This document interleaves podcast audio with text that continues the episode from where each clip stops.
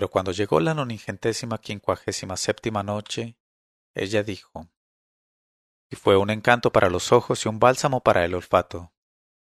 Sin embargo, a pesar de la curación del rey, los dos hijos mayores, que se habían vuelto con la nariz alargada, pretendieron que aquella rosa marina no estaba dotada de virtudes milagrosas y que el rey había recobrado la vista solo merced a la hechicería y a la intervención en aquel asunto del demonio lapidado.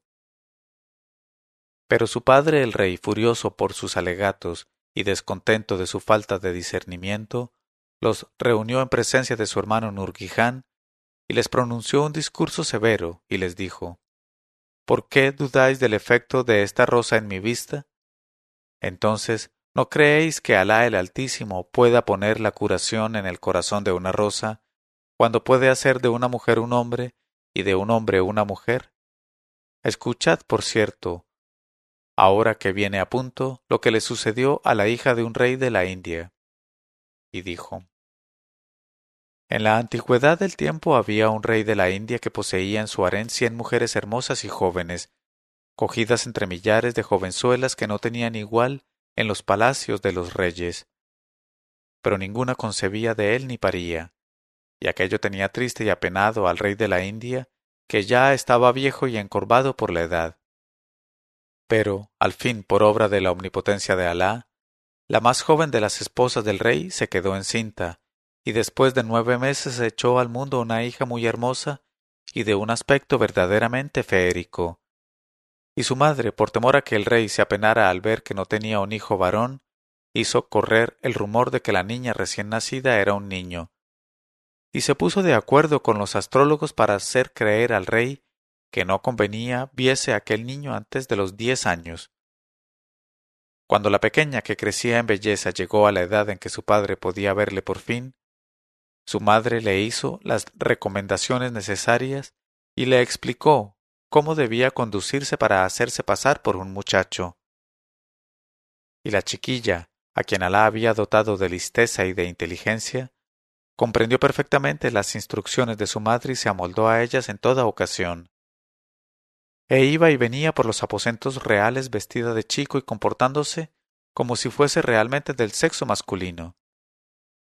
Y su padre el rey, de día en día se regocijaba de la hermosura del niño a quien creía varón.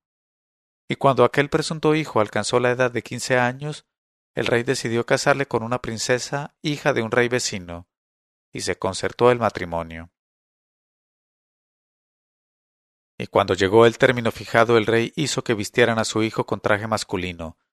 Le hizo sentarse a su lado en un palanquín de oro, llevado a lomos de un elefante, y le condujo con un gran cortejo al país de su futura esposa.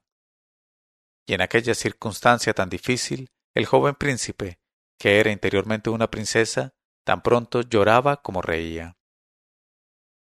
Una noche en que el cortejo se había detenido en una selva frondosa, la joven princesa salió de su palanquín y se alejó entre los árboles para satisfacer una necesidad de que hasta las princesas son esclavas. Y he aquí que se encontró frente a frente con un genio muy hermoso que estaba sentado bajo un árbol y era el guardián de aquella selva. Y el genio, deslumbrado por la belleza de la joven, la saludó cortésmente y le preguntó quién era y dónde iba. Y ella, confiada en el aspecto simpático de él, le contó su historia toda con sus menores detalles, y le dijo cuán comprometida iba a verse en la noche de bodas al entrar en el lecho de la que le destinaban por esposa. Entonces el geni, conmovido por el apuro en que se encontraba ella, reflexionó un instante. Luego le ofreció generosamente prestarle por entero su sexo y tomar el de la joven, pero a condición de que ella le devolviera fielmente el depósito en tiempo oportuno. Y la joven llena de gratitud aceptó la oferta y consintió en la proposición. Y por obra de la voluntad del Todopoderoso, al punto se efectuó el cambio sin dificultad ni complicación. Y entusiasmada ella hasta el límite del entusiasmo, cargada con aquel don nuevo y aquella mercancía, volvió con su padre y subió otra vez al palanquín. Y como todavía no estaba acostumbrada a sus nuevos apéndices, se sentó torpemente encima de ellos y lanzó un grito de dolor. Pero se repuso enseguida para que no se lo notaran, y en lo sucesivo puso toda su atención y todos sus cuidados en no repetir el mismo movimiento, no solamente para no sufrir el mismo dolor, sino también para no estropear un depósito que le estaba confiado y que tenía que devolver en buen estado a su propietario. Y días después, el cortejo llegó a la ciudad de la novia, y se celebró con gran pompa el matrimonio, y el esposo supo servirse a maravilla del instrumento que graciosamente le había prestado el geni, y también lo manipuló que la recién casada quedó encinta de buenas a primeras, y se puso contento todo el mundo. Al cabo de nueve meses la recién casada parió un niño encantador, y cuando salió del puerperio su esposo le dijo Ya es tiempo de que nos vayamos a mi país, con objeto de que veas a mi madre, a mis parientes y a mi reino. Le dijo eso, pero en realidad lo que quería era devolver sin más tardanza al geni de la selva el depósito intacto y en buen estado, tanto más cuanto que, durante aquellos nueve meses de vida agradable, aquel depósito había fructificado y se había hermoseado y desarrollado. Y como la joven esposa respondió con el oído y la obediencia, se pusieron en camino. Y no tardaron en llegar a la selva, residencia del geni, dueño de la mercancía, y el príncipe se alejó de la caravana y se presentó en el paraje donde habitaba el geni, y lo encontró sentado en el mismo sitio, visiblemente fatigado y con la apariencia de una mujer a quien le hubiera engordado el vientre. Y después de las alemas le dijo, Oh jefe de los gen y corona suya, gracias a tu benevolencia he realizado plenamente lo que tenía que hacer y he obtenido lo que deseaba. Y ahora cumpliendo mi promesa, vengo a devolverte fielmente tu bien, que ha crecido y se ha hermoseado, y a recoger mi bien. Y así diciendo quiso ponerle en la mano el depósito que llevaba. Pero el geni le contestó Ciertamente tu formalidad es mucha formalidad y tu honradez es extremada. Pero, con gran sentimiento mío, debo decirte que ahora no tengo gana de recuperar lo que te he prestado ni de darte lo que llevo conmigo. Es cosa decidida, y el destino lo ha dispuesto así, porque desde que nos separamos ha ocurrido algo que impide para en lo sucesivo todo cambio entre nosotros. Y la antigua joven preguntó ¿Y qué es, oh gran geni, lo que nos impide a ambos recuperar nuestro respectivo sexo? Él contestó Has de saber, oh antigua joven, que te he esperado aquí mucho tiempo, velando delicadamente por el depósito que me habías confiado a cambio del mío. Y no perdoné nada para conservarlo en su estado encantador de virginidad y de candor, cuando he aquí que, un día, un genio intendente de estos dominios pasó por la selva y vino a verme. Y por mi nuevo olor comprendió que yo era portador de un sexo que él no sabía que tuviese, y experimentó por mí un amor violento, y excitó en mí el mismo sentimiento recíprocamente. Y se unió conmigo de la manera ordinaria, y rompió el sello de la virginidad que tenía en depósito.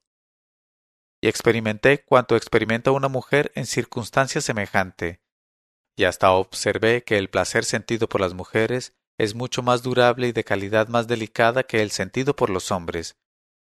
Y actualmente no puedo recobrar mi sexo, porque estoy encinta de mi esposo el intendente. Y si, por desgracia, consintiera yo en volver a ser hombre, y tuviese que parir siendo hombre, el hijo que llevo en mi seno, sin duda moriría de dolor y con el vientre desgarrado. Y ya sabes el acontecimiento que me obliga de por vida a guardar lo que me has prestado. Así pues, por tu parte, guarda lo que te he prestado yo, y demos gracias a Alá que lo ha efectuado todo sin daño ni contratiempo, y que ha permitido se realice entre nosotros este cambio que no lesiona a nadie. Y el rey, tras de contar esta historia a sus dos hijos mayores delante de su hermano Nurgihan, continuó. Así pues, nada es imposible para la omnipotencia del Creador.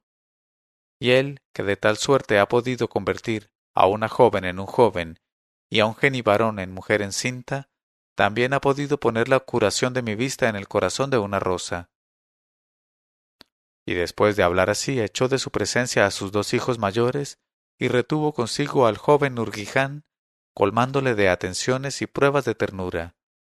Y esto es lo referente a ellos. Pero he aquí lo que atañe a la princesa Cara de Lirio, la joven de China, dueña de la rosa marina.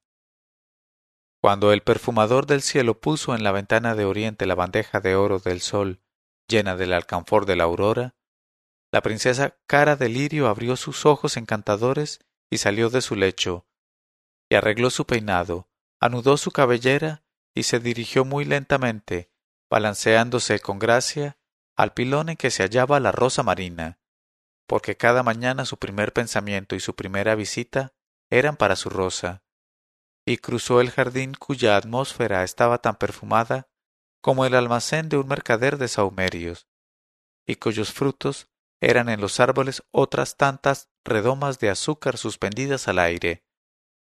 Y por la mañana de aquel día era más hermosa que todas las mañanas, y el cielo alquimista tenía color de vidrio y de turquesa, y a cada paso de la joven del cuerpo de rosa parecían nacer flores, y el polvo que alzaba la cola de su traje era un colirio para los ojos del ruiseñor.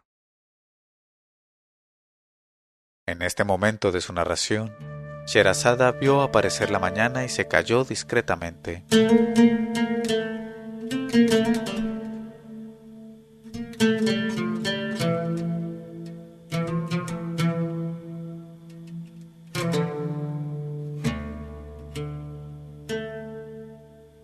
Leyó Mauricio Duque Arrubla. Mil una noches.co 1001 noches.co